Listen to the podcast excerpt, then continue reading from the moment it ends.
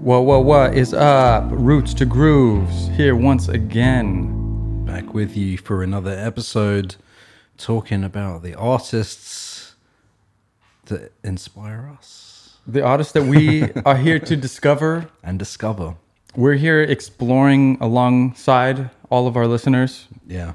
Some of this, Jay introduced me to Jazzanova. Yeah. And you never have you not heard of Jazzanova before? No, I might have heard the name before Okay.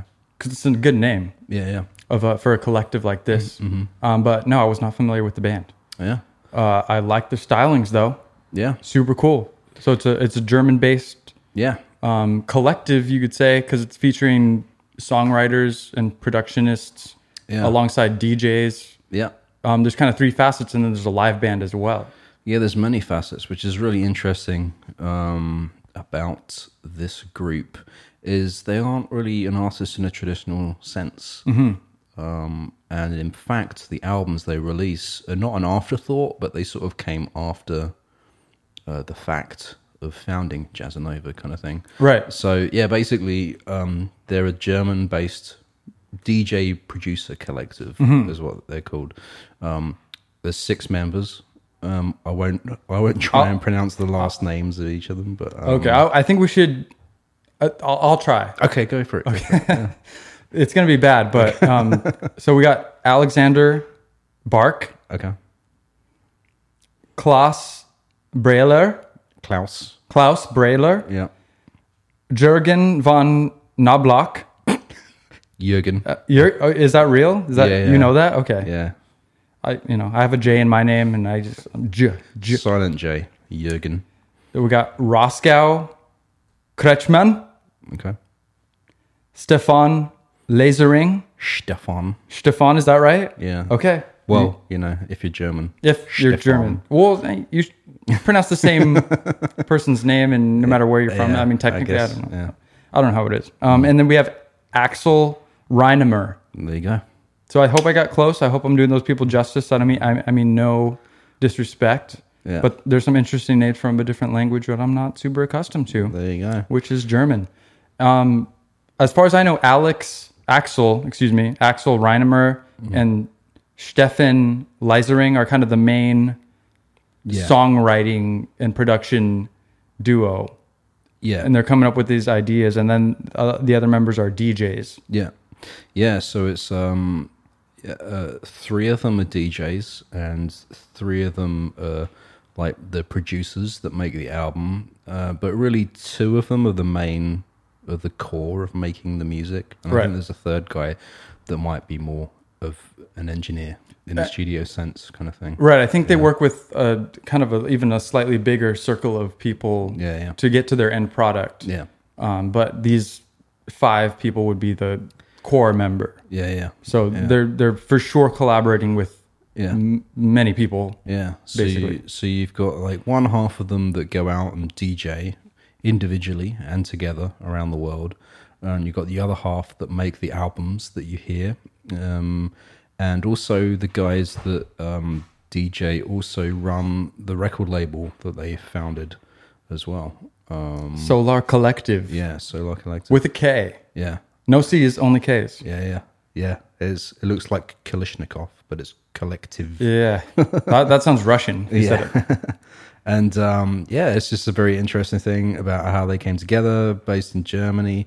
Um, uh, Real quick, I mean, so yeah, Jazzanova. Yeah, yeah, I hear it's funk, it's down tempo, yeah, new jazz, yeah, some acid jazz, yeah, chill out. yeah, You know, maybe some chill wave. Yeah. Um, I was. It reminded me of some bonobo yeah, type stuff. That kind of cool jazzy electronica. yeah, yeah, Um, yeah, Latin jazz, soul, house. yeah.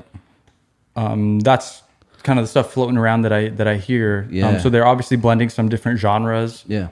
um, and it's it's super cool. I mean, I think their main thing is they always got a nice groovy bass line, Yeah, um, interesting beats, yeah. a lot of features with different vocalists. A lot of yeah, a lot of features. Yeah, with like rappers and singers. Yeah, from all over. So I mean, I get the vibe that these these guys put a lot of effort in, and a lot of thought into the each and every creation, which is each and every song, Yeah, and then you know each greater album. yeah, Um, they're all well thought through. It's all pretty in depth. Yeah. um, and it's all really visceral and gripping. Yeah. Good yeah, stuff. Yeah, yeah. Great music. Yeah. Yeah. I, I didn't know about this band, like I said before, until Jay introduced me. So it was uh, it was a a pleasure to to do some research and listen to this stuff. Yeah, so I think I f- first f- heard of them around the time of their very first album, 2002, called In Between, um, because uh, I mentioned him before, but I will mention him again. Giles Peterson, uh DJ out of the UK, that had a very influential radio show called Worldwide on um, BBC Radio 1. He's still doing that, not on Radio 1, but on BBC 6 Music, which is another radio station in the UK. And also, he's founded his own online radio station as well called Worldwide FM. Nice. And uh, yeah, he's he's been a massive inspiration for me. He's actually a massive inspiration for the guys from Jazz and Over before they actually knew him and got to collaborate with him on marketing and doing projects and shows and festivals and stuff like that. Right. Um, so yeah, he like he spun um, some tracks from that first album. That's how I first heard about it. Um, uh, he, I, like Giles Peterson put on a few like shows and stuff like that where he invited various people to play at, kind of thing. Right. Jazz and Over being one of them. So um, yeah, that's so I think I've heard about them yeah since the the release of their first album, and I could not Right. put it down when I first heard it. Which is their album called In Between in 2002. Yeah. So I mean, so they've been a collective for you know over 20 years. I think they s- I think- yeah, even before then. Yeah. I think Axel and Stefan yeah, Stefan Stefan. Yeah, Stefan. Uh, I mean, I think they were collaborating much earlier. I think they even went to Yeah. school together and stuff. yeah. Did you did you find out about their early knowings of each other? Because I didn't know.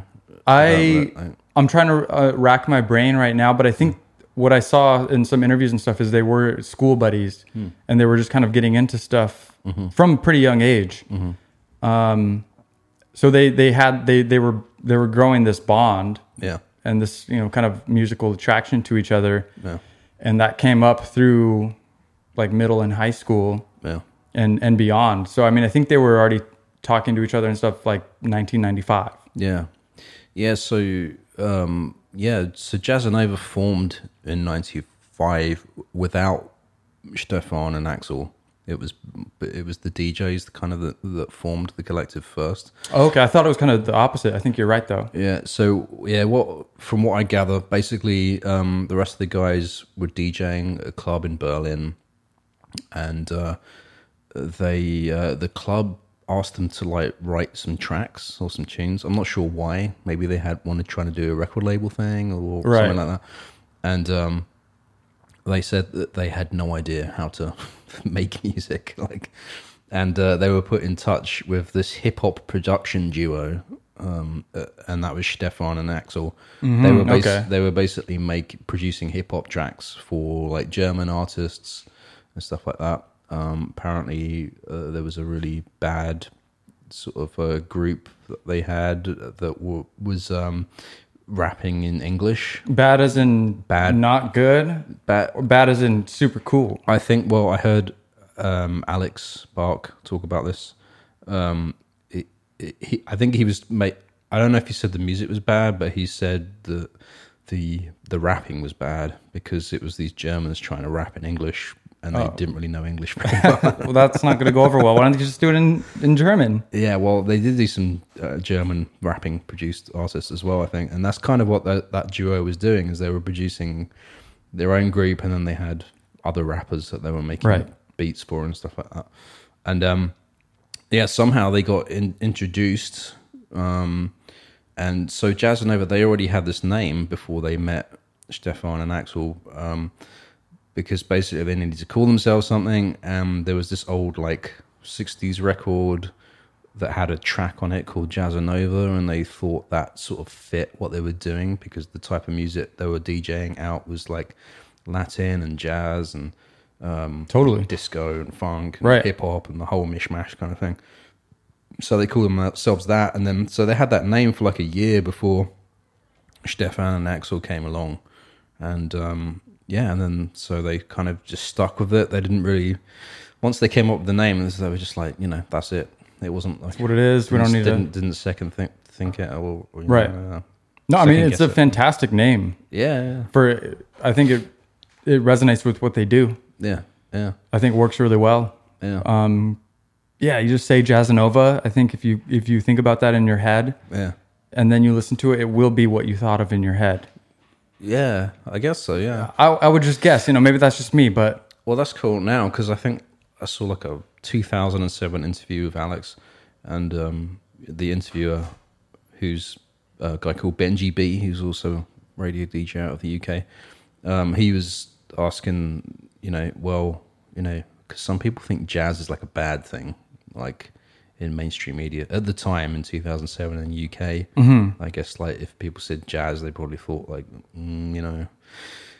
cheesy old stuff or whatever kind of thing right, like it's an old school, out of date type Yeah. thing that you're doing. So it's interesting you don't think that now. I mean, also we fast forwarded through time from 2007 and uh, Yeah, I think- over yeah, over 20 years ago. Yeah, you know, no. these guys were putting music together. yeah, and I think the the jazz term is can mean many. It means many things to me. I don't know if it. I don't know what it means to most people. It's but- becoming more and more ambiguous Yeah. Mm. as all the genres are. It seems when I research a new artist or find a discover a new artist, every artist has their own subgenre Hmm. name. Mm-hmm. Like, oh, it's hyper hypergogenic chill wave pop, and nobody else has that coming term. up with their own thing. Or, Exactly. or There's a- blue blue wave, right? Isn't that what King Cruel? That? Yeah, see, he literally came up with his own, yeah, or or other people dubbed it his own, and then it, yeah, yeah. it's nowhere else because that's him. That's King Cruel, Archie, Archie Mathers, Marshall, Archie, Mar- Marshall, yeah. Marshall. Not Mathers. yeah. Um, yeah. So I don't know. I think it's a great name, Jazzanova. I think it. So yeah, this this band, have you heard of? I think you have. I think I've brought it up to you before. Snarky Puppy, yeah. I've heard of them, but I haven't really listened to their music. and they have a lot of similar-ish vibes from orchestrated, you know, big orchestral sounds with more contemporary jazz and kind of poppy jazz. Uh, and they do mostly instrumental stuff. Yeah, not as much vocals as Jazzanova, but I w- that's kind of what my mind put those two together for me in my head. yeah. So if anybody's heard of Snarky Puppy, I think this this is the kind of band along those lines. Okay. Yeah.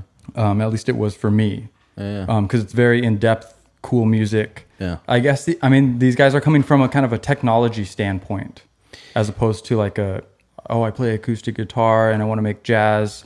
It's it's not quite Yeah. electronic, but they're- Yeah. they're- they they they grew from the technology. I think um, I think Steph, Stefan and and Axel had a a C sixty four and an Atari console Yeah. and they started working with this stuff. And this was the 90s when basically the internet Yeah. was still popping up, computers were still popping up. And those were old back then, Ataris in Yeah. the late nineties. Right. Yeah. So they're they're using already outdated stuff Yeah. as this new technology was coming into play over the last couple decades. Yeah. Yeah. Um, so I, I just feel like they're kind of generally coming from a technology standpoint rather than like oh we're super good live musicians and we're going to bring that into the techno techno Yeah. world. Well, Axel is definitely more of like an engineer, gearhead, Right. and programmer. I think probably. Mm-hmm. And Stefan is more of a self-taught musician um, Okay. that also does programming and computer stuff, kind of thing. Um, but yeah, he, you know, he he's taught himself every instrument and he plays all of them in various ways and capacities and Mm-hmm. on their tracks, kind of thing. Yeah, and he says he's like, you know, not kind of. I mean, I think I'm similar as well. It's like I can play guitar, but I would never call myself a guitarist or Right. or play guitar in a band because I don't know about chord structures or scales or anything like that. I couldn't jam. Like I could come up with my riff and everyone jams around me, but I can't. Right. I can't really like do that. And I think that's kind of like yeah, his, his uh, approach was as a lover of music, as a you know a programmer on Atari of music kind of thing, and then teaching himself instruments because I think that's aesthetically and sonically where they wanted to go. They didn't want to just be like this pure electronic programmed music thing, and you can hear it in their music. Their music does sound electronic here and there, does sound programmed, but there's a lot of organic sounding stuff completely going on like at the same time. from Yeah. Mm-hmm. the the interviews I would see and you know footage of them in the studio and stuff. They're they're obviously coming from a this kind of technological standpoint and using even samples Yeah. and using consoles to create sounds and manipulate sound and to Yeah. create the soundscapes that they want. But they would also be there's a guy in the studio with an acoustic guitar Mm-hmm. doing some vocals, like coming up with songs. You know, yeah, yeah, song writing yeah, so it's it's definitely they have a strong dynamic between the the technological side of what they're able to do Yeah. with the kind of older kind of heritage of where music is coming from and and where this jazz came from or where Yeah. this this fusion music came from and yeah, they they got this they built a team it's like a team of avengers yeah. you know it's like a marvel movie Power Rangers. there we go. That, that a that thing? wor- yeah, yeah, yeah. I, I watched some Power Rangers back in the day, in the in the '90s or My whatever. brother was super into it, but I, yeah, I, I was just like, "What are you watching?" Shut up, bro. Um, my show's on. I, I was the Green Power Ranger, badass. Uh, Okay. Cool. Well, um, I don't know anything about Power Rangers, so I No. want, to, I want to talk about Dwayne Lor- the Rock Johnson instead. Uh, uh, yeah, well, we like to bring up The Rock on, on Roots to Grooves because he comes up in unexpected situations, and it's always. uh, As, that should be our thing. We should find a way to work the Rock into every conversation. I think one way or another he's going to at 'Cause this it point. makes no sense. It he makes doesn't no have s- he has no ties to music that I can fathom. all right, now it's our it's now our brain's job to try and uh, loop the rock back into in a real way to Jazz Nova. in a real way. if we can get it done in this episode, I'd be happy, man. I'm sure there's a way. Where there's a will, There's a rock. ex- there we, exactly. We're on the same page. Um, yeah, so yeah, like you're talking about the, their studio technique and all that, and um, yeah, so well, actually, like let's let's rewind a little bit before we talk about their first album in between, um, because I think it's an interesting story still about how they came all together, kind of thing. Um, Right. Like so, like we sort of established that um, the DJs had a collective. They were DJing in this club in Berlin and everything like that. But let's rewind a little bit further. Even further back, okay. Yeah. before all of them, because um, they were in Berlin and growing up as kids and teenagers, they were they grew up when the Berlin Wall was still up. So you had East Berlin and West Berlin, and East Berlin being like the more um, communist kind of state, and West Berlin being more Americanized and westernized Right.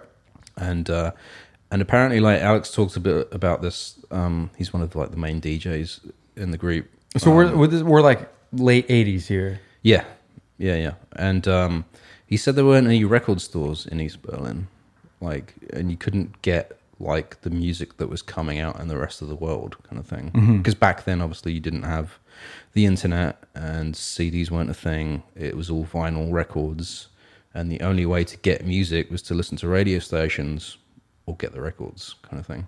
Crazy Yeah, comparison between the amount of accessibility you have Yeah. to worldwide Yeah. everything now, now, now. now we take it for granted, but um, And and they literally there was a wall separating where things could come in and come out. yeah. So there's a wall, and, And you're, you're limited to I can acquire these physical things yeah. to get music from Yeah. or hear it on the radio. Yeah. Very limited options. Yeah. So the only way, you know, was radio and they, you know, tuned in a lot to like UK radio stations and radio stations outside of East Berlin where they were hearing all this music kind of thing. And um, so I heard the story about Stefan's grandmother. Oh yes. She I'm went excited. to West Berlin to buy hip hop records and like Public Enemy and stuff like that. And she'd have to smuggle it over the border back into East Berlin For Stefan, for Stefan, so he could have these hip hop records. His grandmother That's- smuggled hip hop records. From that's a cool grandma. That's a cool grandma. Yeah, um, but that's how it was back. Then. I would like to see who's making a movie about that. that. Actually, would be a great movie. Doesn't that sound good? yeah, that does. Yeah, yeah. We- The music and culture of divided Maybe- Germany. Maybe this is this is our responsibility Yeah, we should write the screenplay. from Signal Radio Movie Production Studio. Hey, well, we will make movies in the future. That's our plan. That's the plan. Yeah, Well- everything music related. You heard it here first on Roots to Grooves. Yeah. Mark this on your calendar. It's a moment in history. unofficial announcement. but um, yeah, so like, th- uh, you know, that was uh, so you know, rewinding back to their teenage years, that was the state of how they listened to music. So actually, like, uh, it seems like a even divide between the six members. Three of them grew up in East Berlin, and three of them grew up in West Berlin, I think. Okay. Or West, I'll did you accept say that. West Germany or East? I don't even know. I'm terrible. That's a terrible thing for me. Uh, History again, lesson. geography. We need Yeah. a geography consultation on, Yeah, on most of these episodes. yeah. But um, so you know, and then the wall came down, and uh, now Alex, who grew up in East Berlin, lives in West Berlin now. Um, but he mentioned about that how like East Berlin has become sort of or was becoming uh, in like sort of the late 2010s as a place that was for sort of underground subcultures and music and stuff like that. It was really starting to flourish there, kind of thing. But he, but he said West Berlin is like much nicer and pe- more peaceful place to live, kind of thing. Nice. So, um, yeah. So it was just interesting for me to sort of like hear that background of them growing up. In that, I mean, I remember as a kid seeing the Berlin Wall come down on TV, like and There stuff must like have been an intense you know, kind of moment. I mean, I was super young. I didn't really know what was going on. Right. But, um, but you know, but but knowing about it from seeing it on TV to sort of as I grew up, learning more about what I had watched, kind of thing, Mm-hmm. and all of that thing, and especially being in the UK, Germany's not that far away, and everything. And Right. We visited, you know, when I was younger as well. Not Totally. long Um, after. So yeah, but um, yeah, so um, all of that came down. We fast forward the DJ years. They all meet. They start making music together. So as far as I saw, it's Jurgen and Knoblach, Yeah, Knoblach, Jürgen. Jurgen and Knoblach, and uh, Klaus Brailer Yeah. and A- Alex Bark Yeah, started as a DJ team. yeah, So they were a DJ team, and that, this was around 1995 at this point. And this was in Berlin, and it was a, a club called Delicious Donuts, and this is where they were kind of yeah, DJing yeah, as a as a group themselves. yeah. And um, Axel and Stefan were guests there, and they would go to enjoy the music and be you know All right. enjoy the club. yeah, yeah. So I think that's kind of the incarnation of where they all were in the Something same there. room together Yeah, Mm-hmm. yeah, yeah. for the first time. yeah. And then in, unt- in 1996, they started to produce a project that was like three tracks. Yeah. Yeah. And I don't know if that, was- that was released as like an E EP. Oh, actually, yeah, I forgot, totally forgot to do this, but I wanted to find that. I wanted to find those original things so we could spin them here. that would have been cool. I didn't now. find them either. Yeah, you didn't. You you looked. Uh, I didn't even look, Jay. I didn't even look, but I, I wanted to. I meant to. perhaps you can look uh, when we play the next track and let me know if you find like on YouTube. Check YouTube. Yeah, we could try to. Yeah. Um, yeah, because they released some singles and some EPs before the first album that, Mm-hmm. that was sort of, I think that the people that heard them, what I, I heard, said it was kind of blew them away or something, and it was just like, it sounds like from the way people described it, it was in the vein of what they did on the in between album kind of thing, which is Right. very you know, just to talk a little bit about that album for a second, it's I would say it's solid, intricate, jazzy, electronic, very, very intricate, very well slickly produced. Definitely. Um, That's the, the album that I started on when I s- began research on this. I started, I just played that while I was chilling out. Yeah, and let's say this Good is the, stuff. the album I grew up on. I listened to this um, since it came out in 2002, and I was just like, I would play it all the time. I had this actual Yeah. Hmm. CD copy of this, and it had some. It was like a cardboard um, case, so not a plastic case, Oh. a cardboard case. Right, right, right. and it had um uh like all, like the the it's hard to describe this but it had like it was sort of all in the set with like different layers for like the album artwork kind of things so you would open up the different cardboard layers and it would all like you know I think I can s- Yeah, see in my yeah, yeah. mind's eye. Yeah. it was cool and they That that is is cool. my friend had the vinyl version which had a similar it was done in a similar way kind of thing Okay. um, but yeah, it was just like you know, I think that's back for me as well. Back in the day, when you have the physical copies of these things and you're listening to the music, and it becomes like an experience, kind of. Especially if you they design the packaging in that kind of that way, you know. I think the world is missing out on that aspect of, of music, Yeah. and it's it's just something you stream, which is great. yeah, I mean, that that makes makes it- out on the it's- whole physical. thing Yeah, of it, it feels good to put on that, like open the record for the first time. Yeah. it's, you know, a CD case even. Yeah. You know, this is my experience because I wasn't around for records and stuff. Even the records are coming back and everything. Yeah. But you know, open it up, put that CD in, you feel it, you look at it, shiny, has the artwork on it, Yeah. and you open it up and there's the lyrics or the the liner notes, Yeah, yeah. who did what on the album. Yeah, I Or would there's always- artwork yeah, inside. the little booklet that they used to come with. yeah, like, you something to go ex- through it and that, experience and look into while the music's playing, and you're kind Yeah. of more enveloped and like, here it is. I'm, Yeah. I'm holding it, and I can experience this, and that's super cool, man. I, Yeah. yeah, I miss that. I do. Yeah, I miss that as well. I think a lot of people growing up probably haven't even experienced that ever. Like, there's probably kids growing up who have only streamed, yeah, which is which Yeah. is crazy.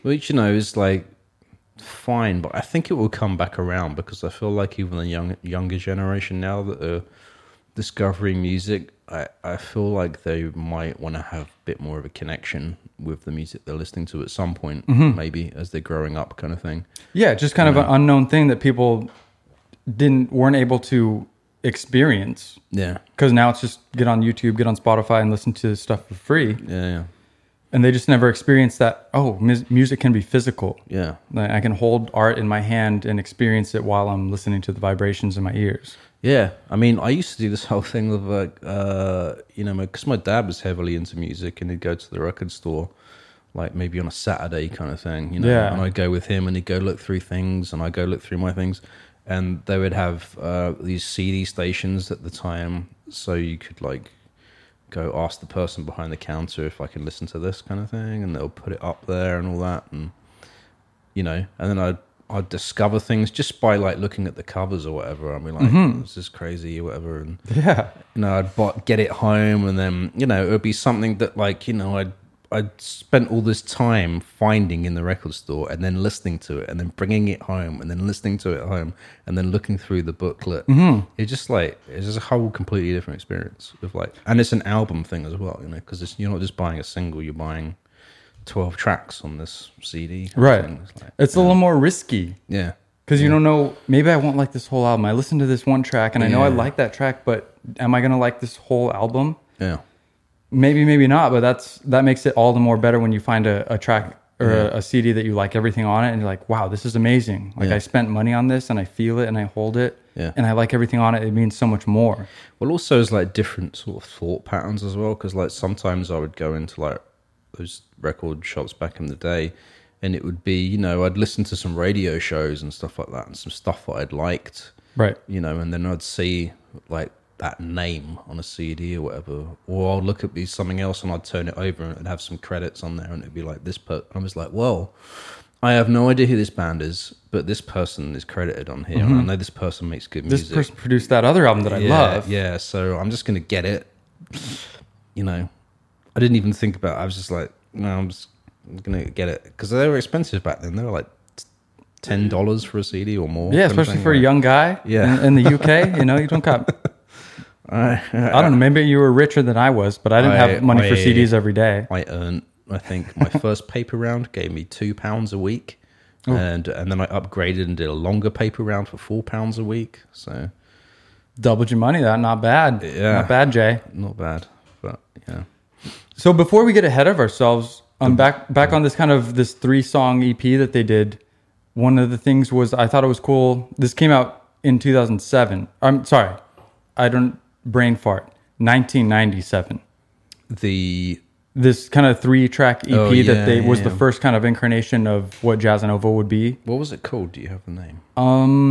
Um, no, I'm sorry, I don't. If maybe you can look it up real quick while I I do these stats or whatever. Um, because one of the cool things was it was privately pressed at Jurgen's flat. Really? Yeah. He pressed vinyl in his in his flat. That's as far as my notes go. Yes. Um, so one way or another, they they did that themselves and put it out. yeah. Um, and so I guess pretty much from the very beginning, they they were creating this um, Sonar Collective record label. Yeah. They didn't even really bother signing with anybody from the very beginning or, or anything like that. They just kind of, mm, let's, we just made some music. We're going to press it ourselves and release it ourselves. Yeah. As far as I know, if Yeah. anybody knows anything different, let us know because I'd love to know how uh, how they how they did it exactly. Found it. You did what? Drop it on us, Jay. What is it called? What is it called? Well, This is intense, guys. Listen up. it's the well wait a second okay well i think the main track this ep is a real classic first jazzanova ep ever it contains the genre defying milestones for demi's flight bohemian sunset and elie de cosmonauten or something like that three track ep it's on bandcamp people There it is. jazzanova.bandcamp.com Great, great track. track names there. I don't know why they didn't put this on Spotify, but they put it on Bandcamp. Well, you got to buy it, or you can stream it free, and that's what I'm going to do right now. I have not heard this before at all. Oh, but wait. ooh. oh, that was something. Else giving it playing in the away. background. Give- That was something else entirely. Um, but I feel like we should discover this everyone together at the same time. You, me, I have not heard this. and the audience. This is the very first things that Jazz Nova ever did. We're Oh. Can't find this on Spotify. all experiencing this on Roots to Grooves for the first time. I'm excited. Me See too. what This is like. I'm hyped. It's called The Demi's Flight.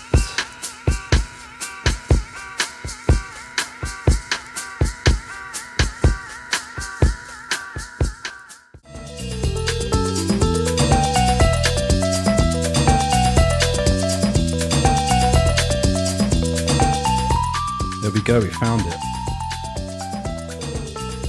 Fed Dimes Flight EP. Is that what you got? Yeah, yeah. Is that how I pronounce it? Fed Dimes. Fadim. I'm not sure. Fed Dimes Flight E EP. 1997 three track EP. Whoa. And you said he pressed they pressed that themselves? and distributed it from Jürgen's flat Damn. in, assuming Germany. Yeah, yeah. So pretty cool, pretty groovy. That's a great song. That's a great track. You know what? I have heard this before, but it, I think it was on Giles Peterson's radio show back in the day, back in the early 2000s, Hmm. because I remember this sample. That that it's bringing it back for you. Yeah, that's what. So I've heard that. Yeah, Dang, you don't lie to us, Jay. You already heard this and stuff. Like, why do we have? To, ah, I didn't e- man, even know. I mean, that's cool. yeah. So That's cool. How sounds like that can you don't even you can't recall it off the top of your head, but when you hear it, yeah, your mind's like, just- just yes. yeah, yeah, yeah. I know it. it. That's amazing. Yeah. That's super cool.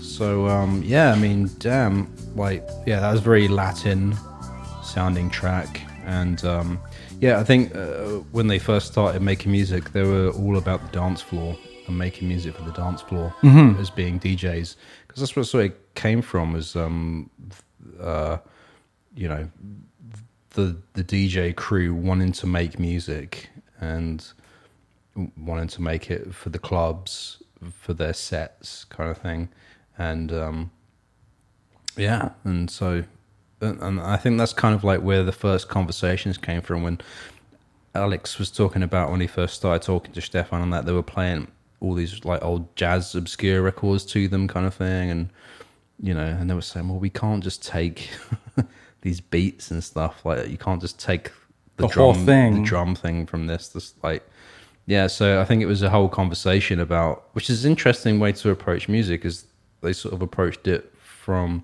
the perspective of like you know kind of like this is what we want to do let's talk about it kind of thing and then they're trying to figure out ways of trying to create that sonically sort of thing Right. and instead of just giving up they actually just they persevered and you know and made this ep and made that and and then went on to make the first album so it's just a very I- interesting way of approaching it yeah like- I love me some perseverance, Jay. If- i mean yeah yeah Love it. That's what I love about um, also. Uh, blah, blah, blah, blah, I'm gonna forget his name now. Um, the guy we talked about with the white hair, with the hat, the white hair and the hat. Not the Rock. Definitely not The Rock. also from UK, American guy that based himself in UK. but yeah, he moved to the UK. Okay, and yeah, uh, ooh, This is terrible. Sorry, people. This is bad radio. Bad radio. Uh, it's so close to coming onto the top of my head. but he was talking about the art of finishing, basically. Finish. Just, just if you start a project, finish it. Rather than open up a bunch of new projects, like Yeah. this one's ninety percent done. I'm gonna move on to let me Yeah, start a new idea. yeah. It's the art of finishing um, stuff. Perseverance. Yeah. So I, I think that's what they, these guys done, and you can hear it in their music as well. Like yeah, because in between, just to talk about that album again, because they only have really three official albums out there. um, is is very intricate. Like, you know, uh, it sounds live when you listen to the recordings, but everything was intricately programmed. The drums and everything. Sean Lee, Sean Lee, I got it. he's he's I didn't the mean to man interrupt. that talks about the art of finishing. Right. Yeah. yeah. And he has another documentary we need to watch as well. So, Music Archives. We talked about that on- on his episode. So, Yeah, yeah, right. Yeah, Yeah, go check check it out that episode because Yeah. it was super cool researching and, and learning about Sean Lee. yeah. Super dope dude. And another documentary we need to watch as well. But yeah.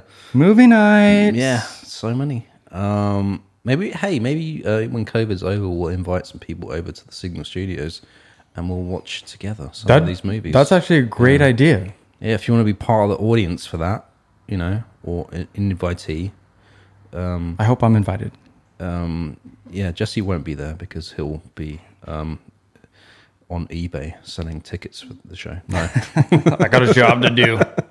uh, yeah, roots to grieves at signalradio.com. Yeah, new location as of uh, February 1st, being built, being painted, being organized, and that's going to be we're Yeah. going to be recording there very soon. yeah um yeah so yeah and they so on on in between they said it was all sample based Right. the only live elements were vocals the vocal appearances from various people on there including clara hill um ursula rucker i don't know if you've ever heard of ursula rucker but she's great like american poet that singer that's uh, appeared on many people's records and also had some solo stuff out. She's really good. Cool. Um, the only Ursula I know is like an octopus woman who lives under the sea It's just in, a in Disney the, thing. I don't in the know little about. in the Little Okay. Mermaid. Yeah. Yeah, I don't watch that type of stuff. I only watch with the Rock movies. no, need to find a better way to work it in. Um, I I don't know. I'm not going to count that one as a real as a real uh, reference. all right. But I applaud the effort, and I think we could do better. Uh, um, We're- yeah, we could probably do better. yeah. We're, we're playing a game where we got to we got to reference the rock somehow in a real way yeah, without too much of a stretch. and why? There is no why. There's no way. Why not? Um, Why not? and uh, yeah, vocals and vibraphone apparently was the only other thing that was recorded live for in between their album. The rest of it was all purely programmed and sampled. They even got into a bit of trouble, I think, trying to clear some of the samples they used for that um, album. As in not clearing the sample and putting it out anyway. Uh, I don't. Like, all I heard Alex say was that um, some of the writers got upset that their stuff was being used in that way, which kind of sounds like to me that they didn't. They just released it and didn't clear it. Yeah, like but you uh, I don't should know. have asked us, Yeah. but thanks for using our stuff and getting it out there. Yeah, yeah.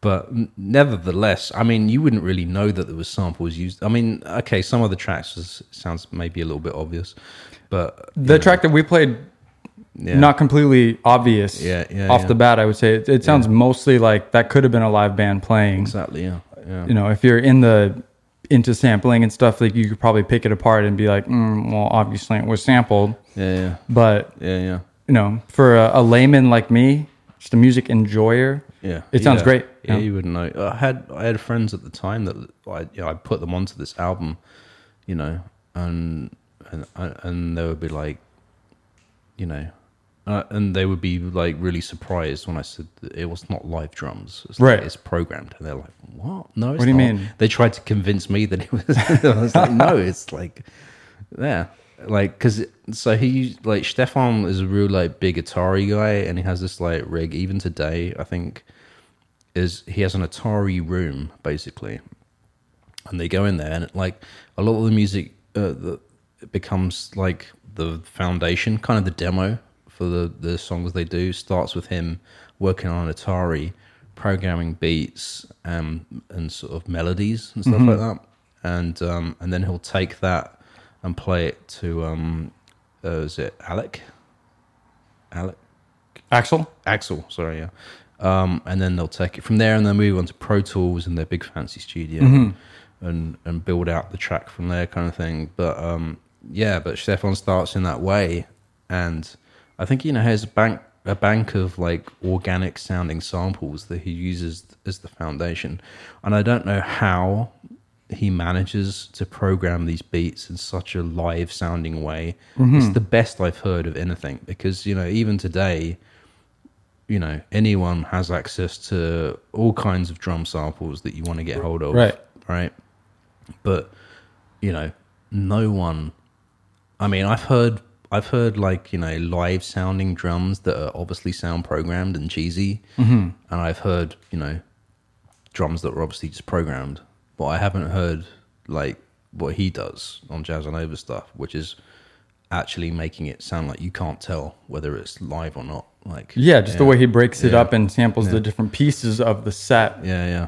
or Yeah. or the different percussion. yeah It just comes across as a. Yeah. I, I think that it's a testament to how serious they take it yeah and and how real they want it to sound. Hmm. Yeah. They're not trying to make a techno album or electronic album, but they're using technology to use and manipulate real sounds into a new thing. yeah yeah And they do a really good job of that to the point where a lot of people can't even tell if it's Yeah. how sampled it is. Yeah, and the, and then their album after this, all of the thing of all the things, is um, it sounds like live soul band playing, and apparently the drums are programmed on there as well. I can't believe that. I really can't believe that. That's hard to believe. With s- Yeah. Something like Soul that's literally We yeah meant to be like a, a real thing with real feelings and emotion. yeah And it's, you can feel that and they're creating that without actually having a soul band or even a real drummer play in the studio for that part. yeah yeah. I mean, well, I think we should play a little a couple more tracks because I I want to move away from in between just yet, but I also feel like we should also talk about the next album at this point. Do you want to play something from a new album or what are you saying? Um, I say, how about we'll, we'll play something just from in between. that whole thing is great. I would love to hear another track. Yeah. I'm sure everybody else would as well. We'll do that, and then we'll, we'll talk a little bit about their next album, which didn't come out for many years later. Two thousand and eight, two thousand two was their first one. Two thousand eight was the next one, um, which some people said that or Jazzanova felt like people didn't even know that they came out with the second album because it was kind of lost when it came out for Right. some reason. Well, yeah, let- we'll But, uh, uh, we'll play this track and then we'll talk yeah. about why they took so long and uh, what were they up to in between that time. Sounds good.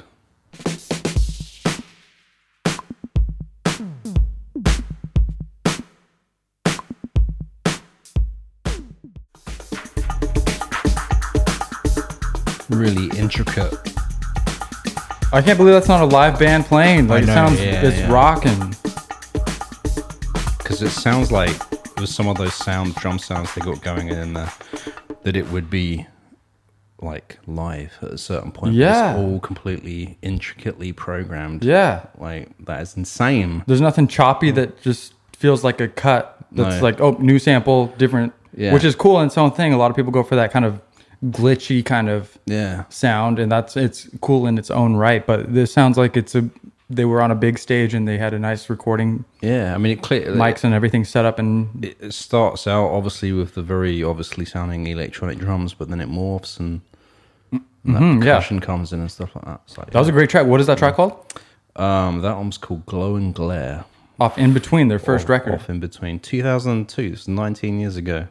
And That's music here, It sounds as good as and probably For- longer than that because they probably wrote it and recorded it Right. before they released it. So yeah, yeah, totally. yeah, yeah. So I mean, yeah, I mean that, that's some of the stuff, the first stuff this these these this collective was coming up with. yeah, yeah. yeah.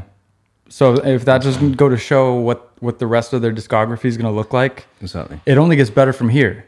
And so the, the funny thing that happened is because they're a collective that's formed of DJs and producers, uh, the the the guys that made this album never played live, and they didn't really have any intent of playing live originally. They just intended to stay in the studio and make the albums whilst the DJs went around the world uh, performing, kind of thing.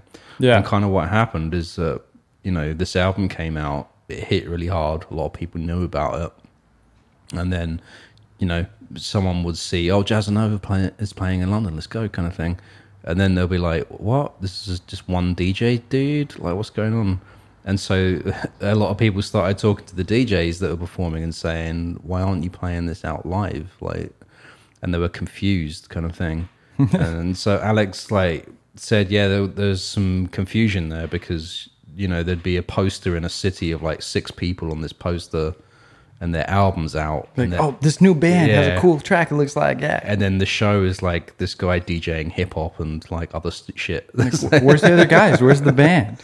so Understandably, yeah, so it was for like- somebody who doesn't know exactly what's going on, I don't know how they promoted themselves. yeah, Maybe it- it's a little confusing because what is a collective? Yeah. Collectives aren't as you know as you know market marketing wise goes. It's not as popular to be like, here's a collective.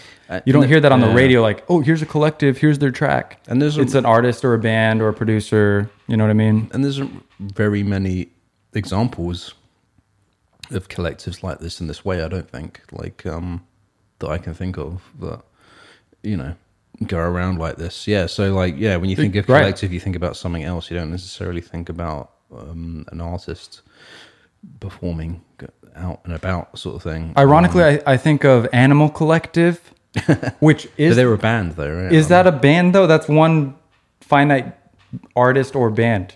It's not necessarily Oh. a collective. Um, I th- That's just a word in their it's a name. band, but I think it's probably like led by one person, right, or something Sure, like that. but it's certainly not a collective yeah, yeah, yeah. where like you get to participate and you can add music and you can add music and we'll release it, right?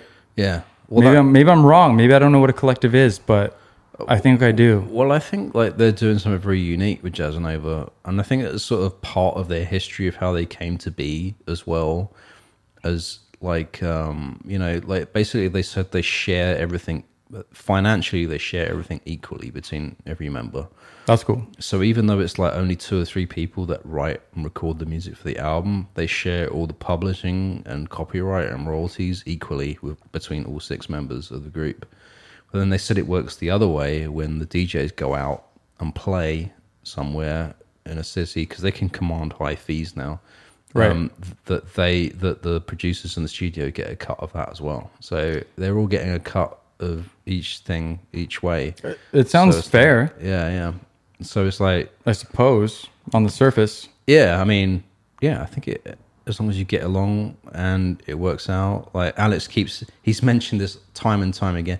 He said they're like an old couple now, like Mm-hmm. all, all of them, because when they talk about music, they don't even need to talk anymore. They just play some records, Right. And the other person understands, kind of thing. And uh, so that that sounds really beautiful and nice that they can get along on that level. So you know, Yes, some of the, the Yeah. interviews I would see is it seems like you know they're in the studio and you know Stefan and and Axel, you know the, the the producers around them, the people they're working around, them, they they say like, oh, these guys are, they don't even need to talk that much. They're like doing telepathy. Like I know what the other guy in the other room wants. yeah, Let me give it to him. yeah, yeah. And yeah, I mean, what what is that? No, it's a family. It's a it's a collective, and they they have this energy between them, Yeah. and they know what each other wants. And a, again, back to like they'd be in the same the same clubs or the same record stores, and they'd meet each other, and and they would be looking for the same thing, and they would notice that, Yeah, and they'd be like, "We- "We're looking for something that isn't that doesn't exist yet." yeah, And I think they were part of creating something cool that hadn't really existed, as far as I know yeah, you know, mashing these genres together, Yeah. using different techniques from I want to use your DJ skills with my production skills to present this music in a club. yeah, yeah. You know, they're they're they're aware of the club culture yeah, and of of of music, you know, vinyl yeah, collecting culture yeah, and and who to communicate with and and how to communicate and and how to get this stuff done. Yeah, yeah. And it's a it's a huge project. It's endlessly impossible to work with so many different people on a creative project, and they consistently have done it and it's a it's a family, it's a collective, whatever you want to call them. It's it's amazing what they've done. Well, I think they support each other in, in different ways. I mean, kind of like what Signal aims to do in a way. You mean Signal Radio? Signal radio, yeah. Or Signal. It's just Signal. yeah, Signal. We're, we're more Okay. than radio. um, like uh, you know, because so they have a, a studio complex in Berlin called J- JRS Studios, which uh, anyone can rent. Um, but it's also the home of where they make this music. Cool. And they have different rooms. They have like you know their main rooms. They have the Atari room. They have writing production studios as well, kind of thing Um, but I think all of that is sort of funded by by everything. You know, it's funded by the DJing out in the world. It's funded by the record label that they founded. It's uh, funded by the albums and the royalties from those albums and the perf- live performance of those albums, kind of thing. And I think it's just like really a good concept. It's like you know, here's a Right. group of six people, a collective that want to make a living out of music. But that's not the main goal, making a living out of music. The main goal is, you know, we love music, we have a passion for it. How can we make that our life and our living kind of thing? And, and Right. sort of sharing in, in the benefits of that, you know. And, To you know, yeah, create something much greater than any individual one of them can. Yeah, and like you know, so Stefan and Axel primarily spend ninety percent of their time in the studio making music. Right. The other three guys DJ around the world, but two of those DJs also run the label. And so, like Alex said, he's like the go-between guy because he said he's not a good office worker and he Mm-hmm. doesn't like doing that type of shit. So the other guys do all that sort of logistical shit, office work, The bureaucracy. the bureaucracy of running the label, Paperwork. yeah, and doing all that sort of stuff. So they kind of can support each other in this way, you know. If you've got these two guys working on that end of things, and these two guys doing this thing, you know, it's like it, it That's kind of like it's a balance, possibly so, yeah, that's um, possibly more beautiful than Yeah. what they are as a, a musical collective. Yeah. But as a greater kind of business collective, yeah, like they recognize how you can be so much greater and so much more efficient if you create a team Yeah. and allocate different duties yeah. and everybody benefits. You say alligate. Yeah, like alligator. Did you mean delegate? D- I think I just Or did you did you just mix allocate and delegate in the same word? Alligate. Oh yeah, uh, no, I think I definitely did that. I'm I'm thinking back now cuz allocate is a word Yeah. And delegates a word. and delegates a word. But allocate. Al- that's I'm just uh, like- I'm just trying to be more efficient, Jay. I'm I'm just trying to like we we- blah blah blah. So many words. Let's just shorten this up quick. Our our listeners don't want all this BS, you know. As long as no alligators are going Allig- to come up in the studio, I'm fine with that. It's fine. Um, yeah, Thank thank you for pointing that out. I'll, sorry. I'll try It- to correct it, my. It just threw me off. I was- As soon as you said alligator, I I stopped listening to everything you said after that. Did that guy just say alligate? That's hilarious. I'm gonna use that word in the future, and we'll hopefully all know what we're talking about. From Work there. it into a sentence. Get it in the dictionary. Yeah, it's a real word now. All words are made up, Jay.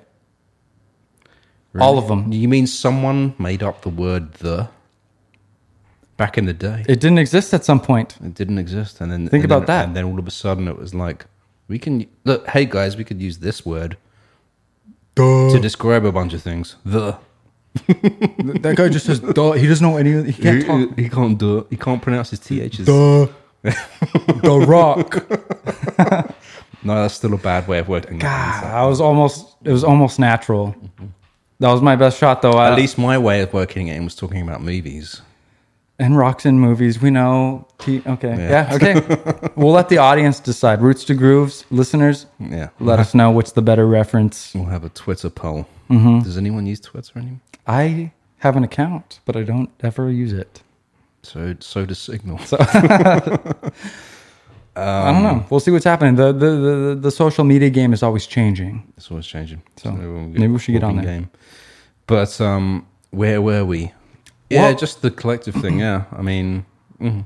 Yeah. And, uh, uh, uh, oh, and I wanted to say about the live aspect of Jazz Nova as well, Yeah. because basically there was a confusion. All these guys were out DJing, and people were asking, "Where's the band?"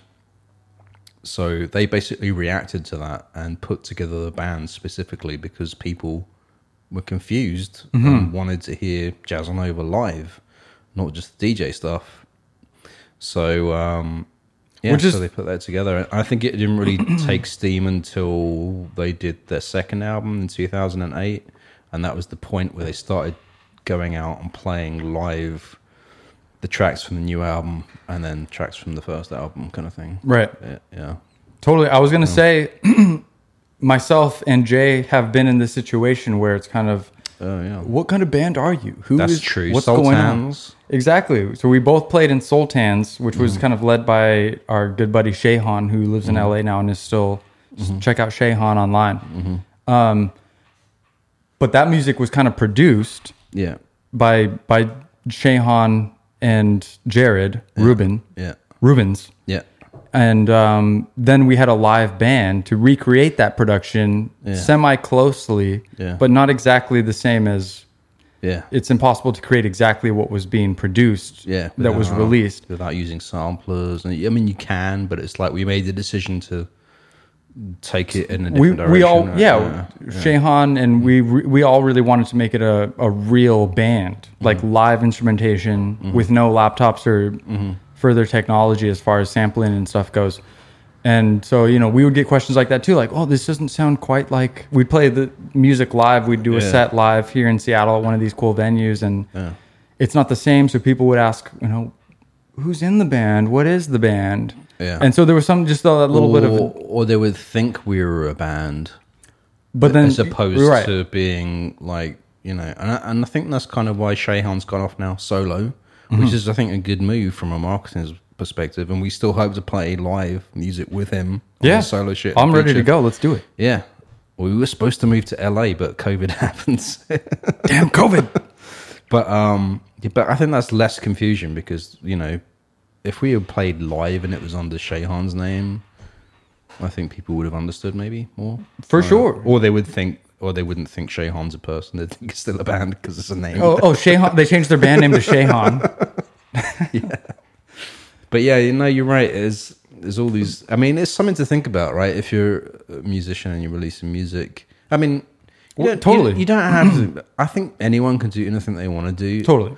And from the perspective of Jazz Nova, they said yes, it was confusing, but he also said that he think that confusion kind of went in their favor a little bit because it added some sort of mystique around them yeah because people started to talk about them like, well, what are they? I just went to see them, and there was just this one dude DJing, but then there's this album out, and he wasn't playing, and and then there's this other guy called Jazz Neighbor who looks completely different, who's also playing. right So it's like, I think it it was kind of cool for them. I think it sort of added, it created some mystique, some curiosity. People started to talk about it, kind of thing totally you know so it's not a bad thing i think for us with sultans i wouldn't say that was necessarily a good thing because that wasn't our intent and and also i think it's confusing because i didn't i actually didn't want people to think we were a band i wanted them to think it was a production duo and we were taking it out live that's what i, I- I- personally wanted Oh, i was but on yeah. the same page as that Yeah, like yeah, i'm here we want to do this music justice Yeah. and it's not going to be quite the same as what was released yeah yeah on all the streaming platforms and everything Yeah. but we're supporting these two dudes production yeah and trying to do it justice in a live way Yeah. to bring in some sort of live you know um, show to to for people in the city to enjoy yeah and for us to enjoy playing yeah certainly yeah so, so i mean yeah it comes down to kind of marketing you know like yeah what do we want to show people and what do we want to be because you know perception is reality yeah and I, I did mean to rhyme that by the way so if anybody plays it back i think i rhymed i'm kind of a rhymer Precision every- is every- reality is that the rhyming line yeah okay right. Yeah. I I'm just kidding, everybody. I, I just say random things. That's all I do. I don't think it's a rhyme. I think it flows well though. Okay. Well, I got some flow, Jay. you know, I got a little bit of flow. Yeah. So, uh, anyway, we've experienced that. Um, but I don't know. Back to Jazz Nova. That's 2002 is in between. That's the record I would start off if you're looking in to get into these guys. yeah. Um, I, I love it. It's great. And then of all the things came out as the second album, like I said, um, I think it sort of it, it wasn't released on Spotify until 2013 or something like that, or later. I think I'm not sure. But um, it was sort of mixed up in their discography. If you look on their discography on um, on uh, Spotify, it's sort of in a weird random order on there kind of thing. But it is their second album, and it, it's more sort of live orientated sound, soulful, retro, organic. Um, This is when they started playing live as well. Um, again, this album has a bunch of features, bunch of rappers, bunch of singers on it. We're talking about remixed. No, I'm talking about of all the things. Oh, of all the things, Yeah. Because they've only had three official albums out in between of all the things and The Pool. They had this one called Funk House Studio Sessions, but uh, sh- I saw an interview with Stefan and he said it's basically re recordings of s- their pre existing songs. So he doesn't even Right. count it as an album. I was just gonna say of of all the things that came out earlier, but on Spotify, for example, it says that is released. It was at least released on Spotify in 2019. Yeah, yeah. So it ca actually came out in 2008. Yeah. Cool. So- yeah, yeah, yeah, So, you know, just to give a little bit of background, that first album came out in 2002, yeah. and their their next full length original music EP um, LP, excuse me, came out in 2008. And people might get confused because in amongst these three official albums, they've done a bunch of remixes. They've done a bunch of like DJ mix compilation albums. Um, there's a lot of stuff out there with Jazanova's name on it, but there's only like three original albums. That they've done. LPs, right. LPs, Yeah. So, I mean, they're, they're yeah, just to, to let everybody know, they're they're well known as DJs, and they're they're known to remix Mm-hmm. their own stuff. They do big projects remixing other people's other artists' music, and they release this stuff. So they're they're certainly keeping busy all the time, Yeah. and this is what's taken all the time between their their main album releases.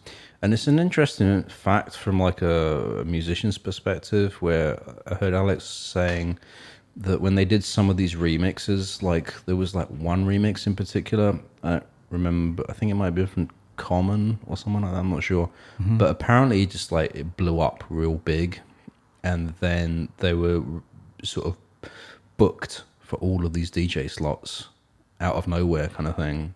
And uh, he he found it was a discovery experience for him because like the remix was like this like house banging house track, and then he'd go to the place he was booked for and he'd play all this hip hop stuff kind of thing. What is this? What is Yeah, and then it was like a learning experience for him because he was like, um, "Oh, yeah, I need to sort of lo- know my audience," kind of thing, Right. Um, which is cool. There's sort of like learning out of that, but it's also interesting for me that a remix alone can get you booked high-paying DJ gigs. Like, yeah, you know, um, it, that's interesting to me because I always think remixes like, oh, it's it's not as cool as an original song, yeah, but in in reality, it is, yeah, and and people out there listen to almost primarily remixes, and Mm. it, again, it just comes to what you like as a listener. Yeah. It- there's no rules, and you Yeah. can like whatever you want, and that's I Yeah, yeah. completely support it. I- I'm usually not drawn to remixes myself personally but I'm I'm more and more seeing the the value in them and and how much they're respected from the music Yeah. community in general. I come across remixes all the time, and I do like a, a lot some of the remixes I come across. But at the same time, um, I'm like, well, if I've come across the original track and then I see like 50 remixes, it's like I kind of don't know what to listen to. It's like, you know, should I listen to the original? And sometimes the remixes are not all great. Some of them are a little crappy, uh, but there'll be one that's like maybe better than the original. Kind of Right. Thing. But I also don't want to sit there and listen to the same concept of a song. Like In, in slightly different iterations. slightly different iterations. Like it's just like give me one. Like um, but you know, I think this depends where it hits you. It's weird because I think the idea of the remix really sort of came about from the club thing and playing it out. You know, a lot of um, you know, back in the day, a lot of these indie rock bands had dance club remixes Yeah. done just so they could get in the club and people would be like, "Who's that?" And then you know, but I don't know if it works that way anymore. I'm not sure, but seems like an seems like an old school thing for me. But Yeah, I guess it kind Like, of seems like that to me, yeah, but uh, the more I kind of look into it, I still am amazed at how many remixes are out there. yeah, And, you know, for example, on TikTok, I see people are constantly remixing and adding on other people's sounds. You have like sounds on TikTok, Yeah. and then somebody will change it or they'll slow it down. Is that songs though, or is that just like audio of people talking and stuff? On TikTok, they're called sounds. Yeah. Because you can have a song like I have mu- my music that I've released. I can find it on TikTok, just like on Spotify or something. But somebody else could use my song Yeah. and then they could put a voiceover over it Yeah. or change it. And then that's their sound. Yeah. technically and so that's why it's a sound because it's it, all these all this music is essentially being remixed Mm. in different ways with voiceovers or it's sped up or it's slowed down what have you It's like sampling. It- so it's ex- Everyone's it- just sampling and exactly Yeah, yeah. and so that's what's kind of leading me to believe like okay well sampling is valuable somehow some way Yeah. whatever that might mean to the greater music community but um you know here we are 2021 and sampling's still a thing Yeah. Whether, So- you, whether you know it or not, whether it's cool or yeah not. yeah i don't know i'm always kind of exploring it a little bit on the side because i continually come across samples and stuff but it, i never i'm still never really drawn to it um I mean, that's just me being like a hipster guy like oh well what's the original what did the original artist intend me to feel and i like to try to respect Oh. that and like what were you trying to do with that original piece of music and i at least before i experience all these remixes and stuff i want to know yeah. where that energy was coming from and, Yeah. and why it was there in the first place and what that artist was trying to convey in the first place with their Yeah. you know piece of sonic art Yeah, I understand that. I think I'm on the same page of you as that. Yeah, because a lot of times remixes, sometimes the remix versions are a completely different genre than the original Yeah. artist, which is not what I would normally listen to or whatever. Exactly. Or, or I would normally listen to the genre of the remix, but I wouldn't normally listen to the genre of the original. yeah and so there's some disparity there Yeah, so it's a bit, it's a little bit like annoying sometimes to like totally one way or the other to be like, well, here's this great track and you fucked it up. Yeah. Or like, here's this great track, but I d- oh I don't I'm not really into that like, weird acoustic band or whatever. Mm-hmm. yeah but not not to say that it's not good music you know Yeah, like yeah. literally Yeah. anything is possible and if you enjoy listening to it then it's good yeah. and i don't know i think that's the point we're kind of getting at Yeah. as far as sampling goes Yeah. um yeah. not yeah anyway you know back to Jazzanova. Bags of Jazz over. But, But uh, um, let's spin a track. Yeah, play me a track real quick. Just uh, surprise me. I don't want to know. Uh, we'll just give everyone right now Where are we going? A, a taste of of all the things. This is Jazz Nova's second album. Um, if you've heard the tracks we've played so far, or if you've listened to the album yourself, you might think this is kind of a different thing. So I'm just gonna randomly play this one called "Let Me Show Ya."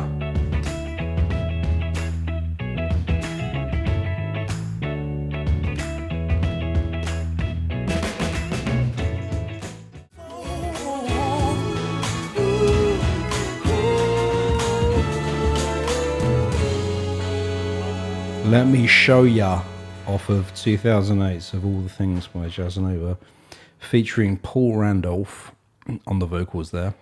Good stuff. Um, he uh, also you performed all the vocals on their live studio album, Funk House Studio Sessions. I think he went on two of them and played some of their songs because uh, Jazzanova guys said that he was the only vocalist that they found that could replicate all of their features, like all the different various vocalists that they've had on their albums throughout the years.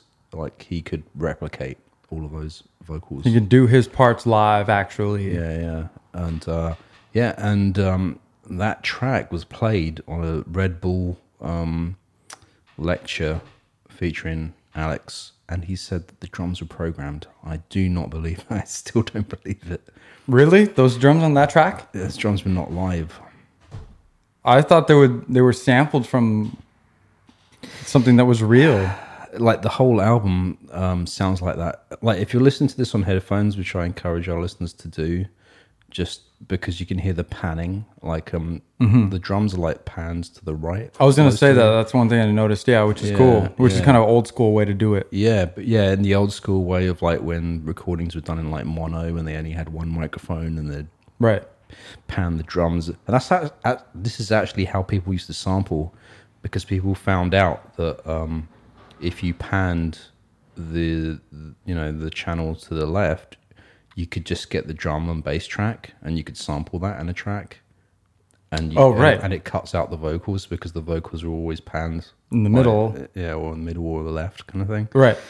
So yeah, but um, Nice. yeah, interesting. Um, yeah, see, I mean, I I don't believe it, but That's hard to believe. Yeah. It sounds like it was an old school track that they just that that they sampled and recreated. Yeah, no, but that whole That's great. album is is um, you know original, and and that whole album sounds in that vein of what we just played there. Like there are many tracks that have that vibe to it, same sort of sonic kind, Kind of of like a sound. '70s Motown yeah kind of yeah, vibe. yeah, yeah. And it's interesting as well because they also said they as as they've progressed with writing jazz nova albums, they they said they've moved away from the purely electronic way of programming things and more to a songwriting way of doing things. Where they said they used to like focus on making tracks for the dance floor, and now they sort of m- m- focus on making songs for songs, kind of thing Right. and getting more involved in the songwriting process in terms of like melody and, and everything like that. And uh, so that's that's another sort of I'll- trajectory they've Yeah. taken, yeah, from their early days, you know. I love that because I, I I prefer to listen to music and really envelop myself in music when I'm you know isolated and I'm by myself and I can experience it how I want to Yeah. and experiencing music in a club or something when I'm surrounded by people and it's a social event. Yeah, I don't really It's- it's a focus different- in on music when I'm in a club. Exactly. I, I like good music to be playing under that setting, Yeah. but I, at that time I'm focused on who I'm with and the people around Yeah. me Yeah. as a social aspect more than I'm here for the music. Like, yeah. So, you know, whatever. To each their own. Yeah. Exactly. For sure. So I mean, yeah, cool. I mean, was that from what album was that from? Of all the things, 2008. Word, Yeah. but which actually was released on Spotify or re re released in 2019. There you go. So Yeah. cool. And then I guess let, we can backtrack one year when the pool was released. Oh, that was their most recent, 2018. Yeah. 20. Yeah, right. Yeah. Yeah, again, and 2019 they also released the of all the things instrumental version. Yeah. So along with of all the things that was both re released. Yeah. um, again, it's kind of confusing, and uh, I- I've just become aware of how many artists kind of re-release stuff, and then it gets Yeah. it's seemingly out of order if you compare two references for when these releases happened. Yeah, you can't go via the Spotify things. At least Right. not for older artists, like the newer artists for sure. But, um, but yeah, some of these older guys, like they don't even release some of their stuff on Spotify. Like Jazz Nova have not released their first EP on Spotify for some reason. Right. Maybe because of the samples. I'm not. I don't know. I don't know. We keep talking about Spotify, but I feel like it's kind of, you know, the placeholder for all of these music platforms. Because I feel like if someone's not releasing it on Spotify, they're not releasing it on e- any of the other ones either, like Right. Apple Music or Pandora. But usually, if you find something on Spotify, you Yeah. can find it just about everywhere else. Yeah, yeah, yeah. That's what I think. And yeah, I think Spotify is the main discovery tool of the the current time or generation. It's become ubiquitous, and it's, uh, you know, it, it is, you know, I know they pay artists shit money, but all of them do. So, Right. you know, it's my go-to platform right now. Yeah. but Yeah, we're not sponsored by Spotify or anything, so no, so we can hate on them all we want. yeah. Except when they buy this podcast for three hundred million dollars, then we'll have to delete this episode but- or edit it or something. Collateral damage, Jay. Collateral damage. I mean, for my 150 million, I don't care. Do what you like. I'm, Hey. I'm going off on a beach. We're gonna do roots to groove some of the beach then, okay? One way or another. Yeah. I'm not letting you off the hook. All right. Sounds good. Well, cool. I mean, I think we're up to date. That's the pool Mm-hmm. in 2018. That's that is one way or another. Overall, that is officially their latest release. Yeah, and I feel like they're going to come out with one in twenty, maybe this year, twenty twenty one or twenty twenty two, because they said that um, the more they've worked on music, the better they've got on it, and actually that live experience has helped them in the studio as well, um, where they say like, you know, they've come off the road and they've gone back into the studio and felt even more inspired than before, kind of thing. And so Stefan said that, like, you don't, he said, I don't think you're going to have to wait that long for the next one because it was 2002, 2008, and then 2018. But um, They're getting better. They're getting closer with their releases. they're getting closer and they said uh, you know they said they so the reason that album was called the pool is because they had a pool of ideas and sounds they were drawing from to cr- to create that album like and um and he was asked like well you know he was like not everything he came up with in the pool of his sounds made it on the pool but he said that he's probably just gonna or they're gonna start creating new material for the next album they're, not, they're not even gonna go back to the unused material that didn't make the cut for that album Interesting. they're gonna just like do new stuff because because i don't know they're inspired and they're Yeah, if that's I, if that's what you feel, then you know go yeah. with that. Well, the other thing he said That as feeling. well is like, you know, he'll create like 50 tracks or whatever kind of thing, ideas, and then bits and pieces will be taken from all of those 50 ideas Mm-hmm. to create different songs. Take the best part of that track, the best part of that Yeah. track, and this beat that you have, and let's put those together, and that's a new track. Yeah. So there might be other bits of these other things that weren't used, but they're kind of like, it's kind of like they're just like leaving it out there, which is, I mean, that's a, that's a creative process as well. You have to come up with a bunch of shit to get what you want out of it. Right. and then move on. Like, and, and there was a reason you selected those things and, and left the other things behind, maybe, you know? So, Exactly. Yeah, yeah, yeah. Yeah. Not to say, I mean, maybe they'll come out with that stuff ten years from now. Yeah. Like let's revisit some of those older ideas. Yeah, You know, it's just the most important thing. Go with what you're inspired by. It exactly. Yeah. doesn't matter if you already if it's sitting in your phone and an idea is there. yeah. no need to be obligated to do anything. Go Exactly. go with what's most inspiring for you creatively and follow that path Yeah. and that'll lead you to you know success hopefully. Yeah. Absolutely. Well, let's close out. Jazzanova guys, I was super impressed um, as I was discovering this band. Super happy that Jay brought this to the table. Super cool stuff, new jazz, acid jazz, a little chill, chill out, they say. You can maybe a little chill wave. um yeah, I don't know. I, I thoroughly enjoyed this this group. Again, kind of reminded me of Smart Snarky Puppy. Yeah. I've checked them It's out. it's like funk and electronica mixed with jazz. yeah.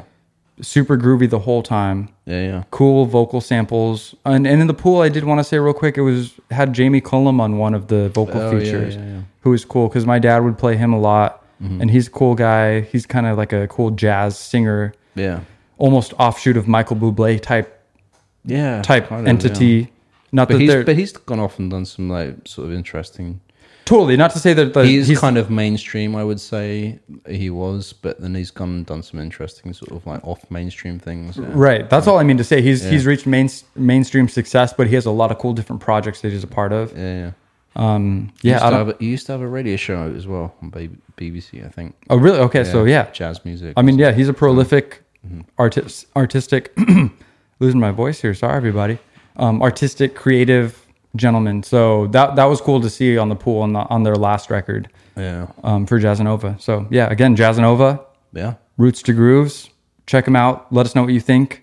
If you got any ideas or any uh, cool stories about Jazzanova, you want to hit us up at the email. roots to grooves at signalradio.com. Yes. That's S I G N L radio.com. That is right. Yeah. You heard it here first, kids. And uh, we'll play out with this track from The Pool so you can get a little bit of vibes of that album as well. Yeah.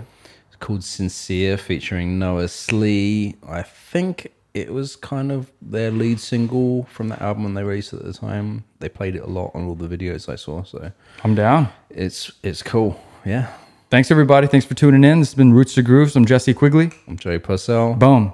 See you next time. See you next time.